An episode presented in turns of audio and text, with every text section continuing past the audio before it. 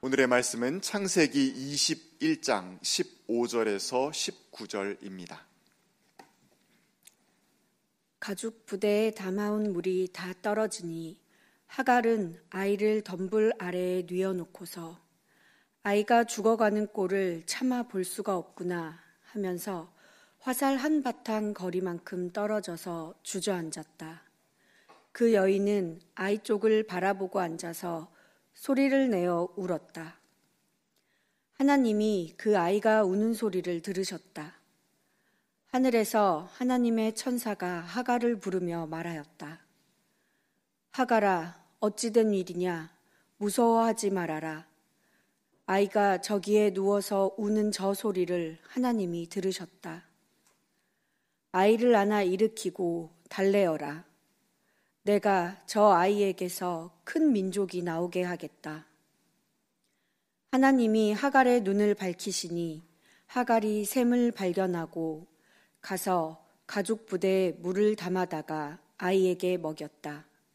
이는 하나님의 말씀입니다.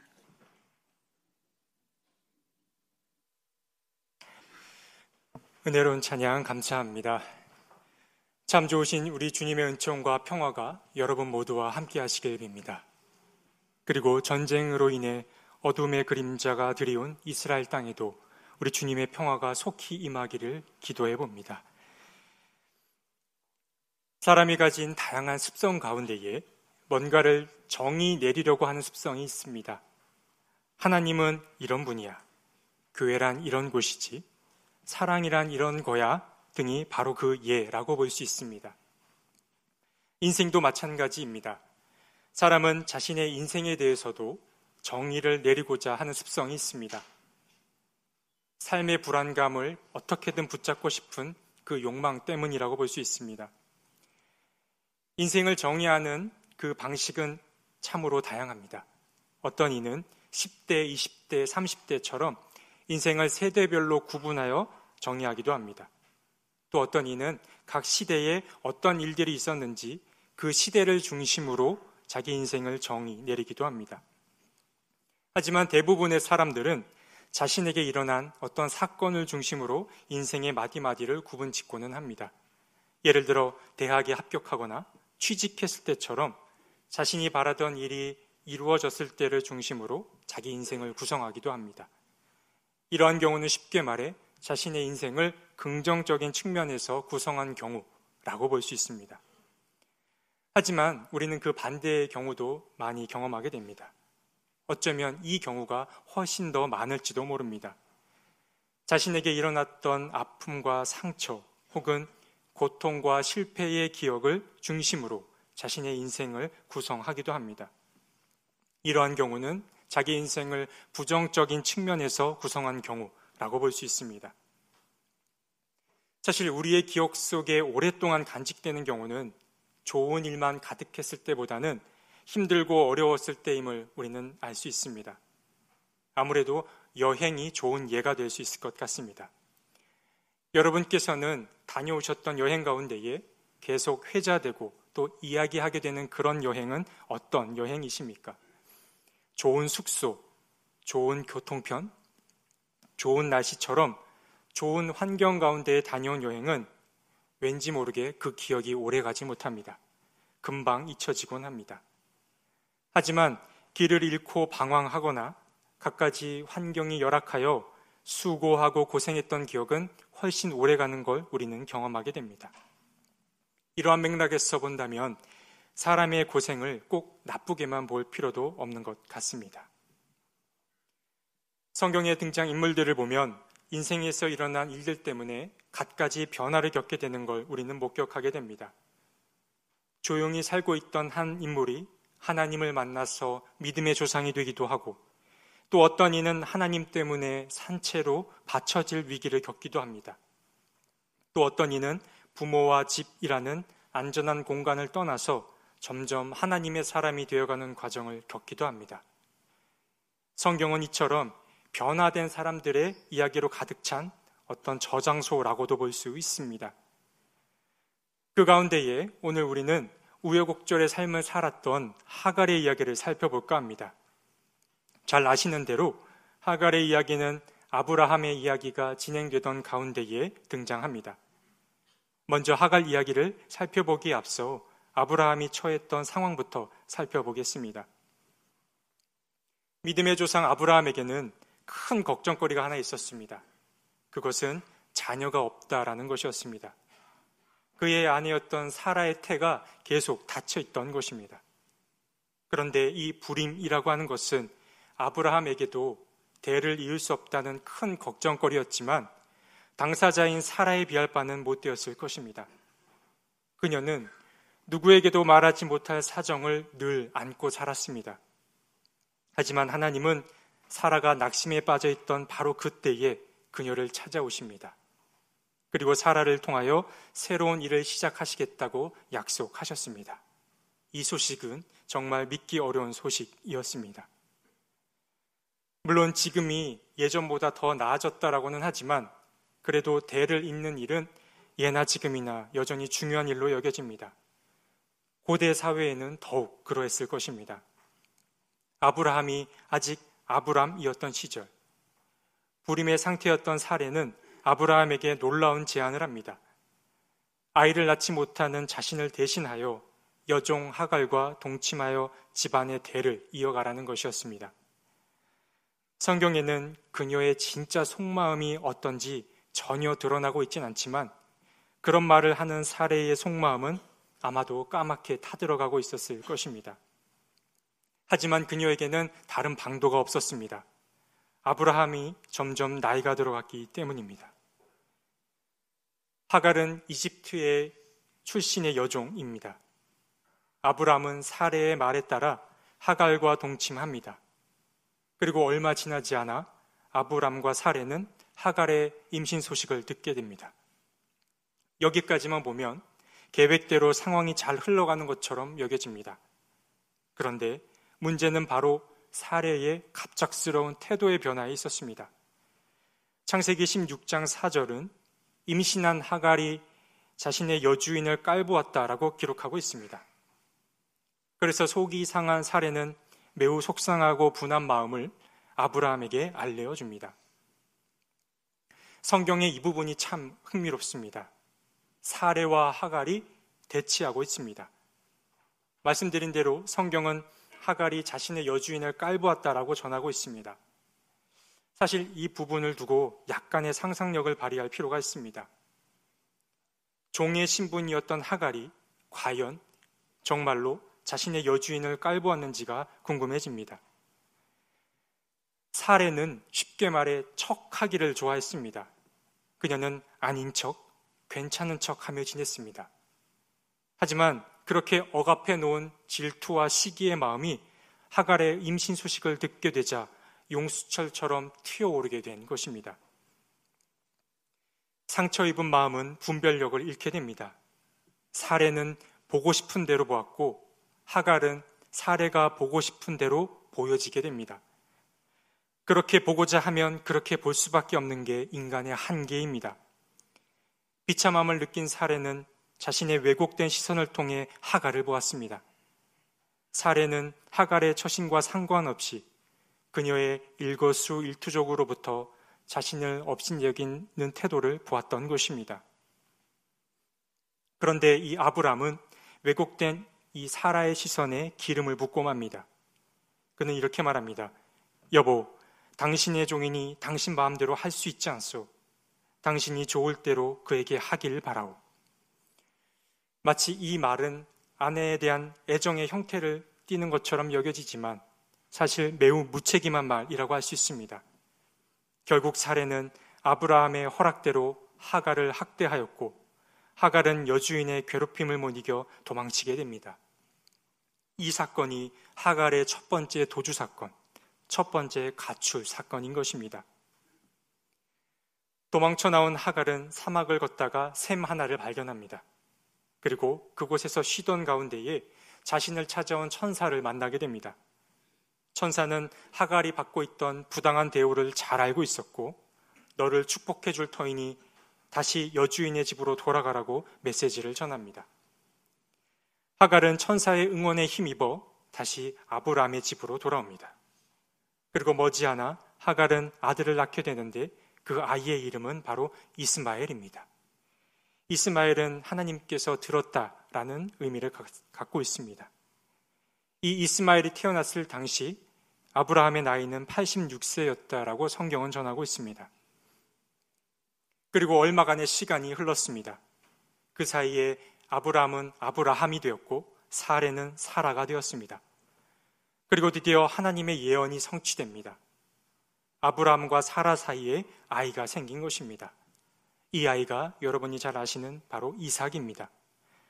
아브라함은 그 아이에게 웃음이라는 의미의 이삭이라는 이름을 붙여주었고 성경은 이 아브라함이 이삭을 보았을 때의 나이가 100세였다라고 전하고 있습니다. 잠깐의 해프닝은 있었으나 그래도 여기까지만 본다면 아주 은혜롭게 상황이 정리된 것 같습니다. 하지만 다시 평온한 그 가운데에 문제가 찾아왔습니다. 이삭은 열심히 자라서 젖을 때는 나이가 되었습니다. 아이의 부모는 이삭이 젖을 때는 그 날을 기념하고자 커다란 잔치를 마련했습니다. 그런데 바로 이 잔칫날에 문제가 발생하고 만 것입니다. 살아가 보니 하갈의 아들 이스마엘이 자신의 아들 이삭을 놀리고 있던 것입니다. 아직 마음의 상처가 아물지 않던 이 사라는 아브라함에게 이 상황을 전합니다. 고자질이라고 해도 무방해 보입니다. 그녀는 모든 상황을 이스마엘이 이삭을 업신여기는 상황으로 보았습니다. 그녀는 하갈과 이스마엘이 늘 못마땅했습니다. 사라는 이삭이 태어났음에도 여전히 하갈과 그녀의 아들이 미웠습니다. 아브라함은 깊은 고민에 빠졌습니다. 이삭도 이스마엘도 모두 자신의 자녀였기 때문입니다. 그렇게 고민에 빠져 있던 아브라함에게 주님이 찾아오십니다. 그리고는 이삭과 이스마엘 모두를 크게 사용하시겠다고 약속하시며 사라의 청을 들어주라고 말씀하십니다. 결국 아브라함은 하나님의 약속에 의지하여 하갈과 이스마엘을 빈 들로 내보냅니다. 그리고 여기서부터 모든 이야기의 초점이 하갈과 이스마엘에게로 맞춰집니다. 아직 동이 트지 않는 이른 아침이었습니다. 하갈은 여느 때와 마찬가지로 자신이 할 일을 하기 위해 장막 밖으로 나왔습니다. 그런데 평소와는 다르게 아브라함이 그녀의 장막 앞에서 기다리고 있던 것입니다. 그런데 그의 얼굴은 굳어 있었고 그는 아침 인사도 나누지 않은 채 그녀를 향해 자고 있는 아들을 데려 나오라고 말했습니다. 그녀가 아들 이스마엘을 데리고 나왔을 때 아브라함의 어깨에는 약간의 먹거리와 물이 담긴 가죽 부대가 놓여 있었습니다. 그러고 나서 그는 아무 말 없이 두 사람과 함께 발걸음을 옮겼습니다. 하갈은 아브라함에게서 뭔가 심상치 않은 분위기를 느꼈습니다. 하지만 평소 사람들로부터 신뢰를 받고 있던 그였기에 그녀는 아직 잠에서 완전히 깨지 않은 아들의 손을 붙잡고 그의 뒤를 따라갔습니다. 그리고 얼마 지나지 않아 아브라함과 두 사람은 헤어지게 됩니다. 아들과 단둘이 남은 하갈은 그렇게 미지의 세계에 첫 발을 내디뎠습니다. 그녀는 어디로 가야 하는지도 모른 채 그저 걷고 또 걸었습니다. 걷는다는 의식도 하지 못한 채 앞을 향해 나아갔습니다. 하늘도 땅도 고요했습니다. 내리쪼이는 햇살도 뜨겁고 땅에서 반사된 열 또한 뜨거웠습니다. 목은 점점 더 타들어갔습니다. 그 순간 하갈의 입에서는 그동안 참아왔던 원망의 말들이 쏟아져 나왔습니다. 그녀는 속으로 외쳤습니다. 지상의 신음을 가장 크게 듣는다는 분께서 어찌 이토록 무섭게 침묵하시냐며 절망 가운데 외쳤습니다. 우리는 살다 보면 평소 알던 사람이 갑자기 낯설게 느껴질 때를 경험하곤 합니다. 어떤 특별한 계기가 있을 때 보통 그런 경험을 하곤 합니다. 하나님에 대해서도 마찬가지입니다. 평소 우리가 알던 하나님이 낯설게 느껴질 때가 있습니다. 언제 그러하냐면 내 인식의 범위를 벗어날 때 그러합니다. 하나님은 이런 분이시지. 하나님은 이렇게 하실 거야. 라고 생각했던 것들이 무너질 때 그러합니다. 그리고 그 하나님이 아무런 반응조차 하지 않을 때 우리는 더더욱 하나님을 낯설게 느끼곤 합니다. 한 영혼이 버려졌습니다. 그리고 하나님은 아무 말씀이 없으십니다. 철학자 보부아르는 침묵도 목소리라고 말하긴 했습니다만 하갈은 평소 귀 기울이시고 세밀하게 반응하는 주님께서 침묵하는 모습을 보며 깊은 절망감에 빠졌습니다. 하갈은 그 순간 첫 번째로 도망쳐 나온 순간을 떠올렸을지 모릅니다. 그리고 후회했습니다. 그때 자신을 찾아온 하나님을 믿지 말았어야 했다고 말입니다. 자신을 찾아온 하나님의 말을 믿지 않았다면 이 같은 절망감을 다시 느끼지 않아도 됐을 텐데 라고 생각했을 것입니다. 사후적인 깨달음이 그녀를 사로잡았습니다. 하갈은 이스마엘과 함께 점점 광야에서 죽어갔습니다. 그런데 그때였습니다. 모든 희망의 끈을 놓으려는 그 순간 다급한 목소리가 들려왔습니다. 놀란 듯 그 음성은 잠들어가는 그녀를 불러 깨웠습니다. 하가라, 어찌 된 일이냐? 무서워하지 말아라. 아이가 저기에 누워서 우는 저 소리를 하나님이 들으셨다. 아이를 안아 일으키고 달래어라. 내가 저 아이에게서 큰 민족이 나오게 하겠다. 하나님께서는 하갈이 절망에 빠진 바로 그 순간에 다시 찾아오셨습니다. 성경에는 인간이 경험한 다양한 역사들이 오롯이 새겨져 있습니다. 고난, 욕망, 전쟁, 갈등, 구원과 같은 우리 삶의 다양한 이야기가 함축적으로 들어가 있습니다. 그래서 성경 인물들은 어느 하나 위기를 겪지 않은 인물이 없고 어느 하나 실수를 하지 않은 인물도 없습니다. 하갈도 실수와 위기를 계속해서 겪었습니다. 하지만 하나님께서는 바로 절망의 순간, 하갈이 가장 밑바닥에 처했던 그 순간에 찾아오셨습니다. 애써 부정하고 싶은 이야기이지만 하나님은 이처럼 인간의 의지가 완전히 꺾여버린 순간에 자신을 드러내십니다. 물에 빠진 사람을 구할 때 그 사람을 구하기 위해서는 물에 빠진 이가 충분히 힘이 빠질 때까지 기다려야 합니다. 그렇지 않으면 물에 빠진 사람이나 그를 구하고자 하는 이 모두 위험에 처할 수 있습니다. 하갈은 힘이 모두 빠진 바로 그 순간 하나님을 만납니다. 그리고 자신을 찾아온 하나님의 도움으로 우물을 발견하게 되었고, 다행히 엄마와 아들은 목숨을 건지게 됩니다. 이후 그들은 다시 따뜻한 보금자리로 돌아가지 못했으나 두 사람은 하나님의 보호 아래 광야에서 새 삶을 시작하게 됩니다. 하갈은 참 다사다난한 인생을 살았습니다. 그녀는 짧지 않은 인생에서 만남과 헤어짐, 구원과 절망의 시간을 모두 경험했습니다. 우리는 이처럼 우여곡절의 삶을 살았던 이 하갈의 인생을 몇 개의 마디로 끊어서 생각해 볼 수 있습니다. 먼저 그녀는 자녀가 없던 아브라함과 사라 부부 사이에서 아이를 낳게 됩니다. 본인의 의사가 반영된 것은 아니었지만 그래도 이 상황만 두고 본다면 하갈에게 있어 그리 힘든 상황은 아닌 것으로 보입니다. 바로 이것이 첫 번째 마디입니다. 두 번째 마디는 광야에서의 시간입니다. 사라의 시기심 때문에 그녀는 두 번 보금자리에서 쫓겨납니다. 처음에는 자발적 쫓겨남이었고 두 번째는 강제적 쫓겨남이었습니다. 하갈에게 이 두 번의 사건은 어둠의 시간이었습니다. 스스로 감내해야 할 답답하고 억울한 상황이었기 때문입니다. 그리고 마지막 세 번째 마디는 하나님과의 만남의 시간입니다. 하나님은 절망 가운데 있던 하갈을 두 차례 찾아오셨고 그녀와 아들을 절망의 늪에서 건져 주셨습니다. 사실 우리는 이미 하갈 이야기의 결말부를 알고 있기 때문에 그녀가 처한 상황을 한 발짝 물러서서 바라볼 수 있습니다. 그리고 하갈의 문제가 곧 나의 문제는 아니기에 여유를 갖고 그녀의 상황을 관조하듯 바라볼 수 있습니다. 그러나 우리가 만약 이 이야기의 결말부를 몰랐다면 왜? 라는 질문을 쉽게 버리지 못했을 것입니다. 왜 하나님은 하갈과 이스마엘을 그렇게 내쫓김 당하게 내버려 두셨는지, 그리고 하나님은 왜 그 상황을 바라보고만 계셨을지 의문이 들었을 것입니다. 도대체 절망이라고 하는 것에 끝은 있는 건지 그 궁금증을 놓기가 힘들었을 것입니다. 우리가 살면서 인정하지 않을 수 없는 것은 인생에는 저마다 어떤 때가 있다라는 사실입니다. 자기 인생을 구분 짓는 시기 말입니다.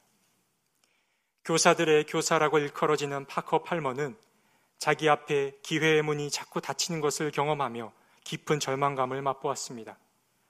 하지만 그는 끝내 절망을 극복하며 문이 닫힌 바로 그 자리가 자신의 세계가 열리는 또 다른 자리였음을 깨달았습니다. 그는 이렇게 말합니다. 인생의 문이 닫힐 때 그 앞에 너무 오래 서 있지 말라. 문이 닫힐 때 나머지 세상이 열린다. 닫힌 문을 두드리기를 멈추고 돌아서면 넓은 인생이 우리 영혼 앞에 활짝 열린다. 지혜자의 말처럼 하나님은 모든 것이 제때에 일어나도록 만드신 것 아닐까 생각해 보게 됩니다. 전도서 3장 1절에서 8절을 보면 모든 일에는 다 때가 있다고 말합니다. 조금 길지만 그 부분을 읽어드릴까 합니다. 모든 일에는 다 때가 있다. 세상에서 일어나는 일마다 알맞은 때가 있다. 태어날 때가 있고 죽을 때가 있다. 심을 때가 있고 뽑을 때가 있다. 죽일 때가 있고 살릴 때가 있다. 허물 때가 있고 세울 때가 있다. 울 때가 있고 웃을 때가 있다. 통곡할 때가 있고 기뻐 춤출 때가 있다. 돌을 흩어버릴 때가 있고 모아들일 때가 있다. 껴안을 때가 있고 껴안은 것을 삼갈 때가 있다. 찾아 나설 때가 있고 포기할 때가 있다. 간직할 때가 있고 버릴 때가 있다. 찢을 때가 있고 꿰맬 때가 있다. 말하지 않을 때가 있고 말할 때가 있다. 사랑할 때가 있고 미워할 때가 있다. 전쟁을 치를 때가 있고 평화를 누릴 때가 있다. 전도서 기자는 이렇게 말하고 난 뒤에 중요한 한마디 말로 이 내용을 요약합니다. 하나님은 모든 것이 제때에 알맞게 일어나도록 만드셨다. 이제 나는 깨닫는다. 기쁘게 사는 것, 살면서 좋은 일을 하는 것, 사람에게 이보다 더 좋은 것이 무엇이랴. 이 말씀은 제가 삶이 너무 무거워질 때마다 개인적으로도 자주 떠올리는 말씀 중 하나입니다. 제가 잠시 청파에 몸담고 있다가 단독 목회를 하러 나갔을 때가 기억납니다. 그때가 2015년쯤이었는데 그때 전도사들은 감리교 법상 단독 목회를 나가야 안수를 받을 수 있었고 저는 아무런 준비도 없이 그렇게 목회 현장에 던져졌습니다. 출석 교인이 한 명도 없는 그곳에서 매주일 예배를 드리며 참 많은 생각을 하게 됐습니다. 그때 정파교회 목사님들과 교우님들이 오셔서 큰 힘과 응원을 해 주기도 하셨습니다. 그렇게 제 인생의 가장 어두운 시간을 보내고 있을 때에 청파에 계신 목사님 가운데 한 분이 제게 이런 말씀을 해 주셨습니다. 끝이 없을 것 같지만 모든 시간에는 끝이 있다. 라고 말입니다. 지금 현역에도 계시는 그 목사님이 해주신 말씀인데, 당시 그 말씀은 제게 사실 조금의 위로와 힘도 되지 못했습니다. 선배님의 꼰대 같은 말처럼 들렸기 때문입니다. 하지만 계속될 것 같았던 그 시간에 정말 끝이 왔고, 저는 다시 청파로 돌아와 새로운 목회 경험을 쌓고 있습니다. 물론 다 지났기 때문에 이렇게 말할 수 있지만, 우리가 고난의 한복판을 지나고 있을 때 사실 어떤 말도 좋은 위로가 되기는 어렵습니다. 세상에는 영원한 것도 없고 절대적인 것도 없습니다. 역경의 시기도 영광의 순간도 모두 지나가기 마련입니다. 삶은 유동적이기 때문에 그러합니다. 하갈은 한 치 앞도 모르는 인생을 살았습니다. 그녀의 인생이 갑자기 하나님의 계획 속에 들어오게 되면서 삶의 소용돌이가 치기 시작했습니다. 택함 받고 오해를 사고 다시 희망하고 버려지는 순간들이 아주 찰나에 이루어졌습니다. 하갈은 아이가 죽어가는 꼴을 참아 볼 수가 없어서 화살 한바탕 거리만큼 떨어져 울었습니다. 원래 이 화살 한바탕의 거리는 공중에 쏘아 올린 화살이 바닥에 떨어지는 거리를 의미하지만 여기서는 생명을 제대로 지켜낼 수 없는 엄마의 한계를 뜻한다고 볼 수 있습니다. 하갈은 그렇게 한계에 갇혀 주저앉아 울었습니다. 아마 그 울음 속에는 하나님을 향한 여러 감정과 기억들이 얽히고 설켜 있었을 것입니다. 어린 왕자의 저자 생택 쥐페리는 그의 다른 책 야간 비행에서 이런 이야기를 전합니다. 인생의 해결책이란 없어 앞으로 나아가는 힘뿐. 그 힘을 만들어내면 해결책은 뒤따라온다네. 우리 그리스도인들에게 그 힘은 바로 주님을 향한 신뢰와 인내의 마음일 것입니다. 어둠의 터널을 통과하고 있는 이들에게 필요한 것은 하나님이 우리의 삶을 인도해 주신다라는 그 신뢰의 마음과 그리고 힘들고 고통스러운 상황을 견뎌내고자 하는 인내의 마음입니다. 신뢰와 인내, 이 두 마음을 가슴에 잘 간직하고 살아간다면 어느새 어두운 터널을 통과하여 이렇게 말하고 있는 자기 자신을 발견하게 될 것입니다. 이제 나는 깨닫는다. 주신 말씀 기억하며 거듭의 기도 드리겠습니다. 하나님, 살다 보면 원치 않는 일 때문에 신음하고 고통받을 때가 있습니다. 그럴 땐 우리 입술에서 감사의 고백이 흘러나오지 않습니다. 주님, 연약한 우리의 영혼을 붙잡아 주시고 우리를 향한 주님의 사랑을 잊지 않게 도와주옵소서. 우리의 삶이 주님께 속한 삶임을 잊지 않게 도와주시고 고난과 역경의 순간이 오더라도 주님을 향한 신뢰와 인내의 마음을 잃지 않게 도와주옵소서. 예수님의 이름으로 기도드립니다. 아멘.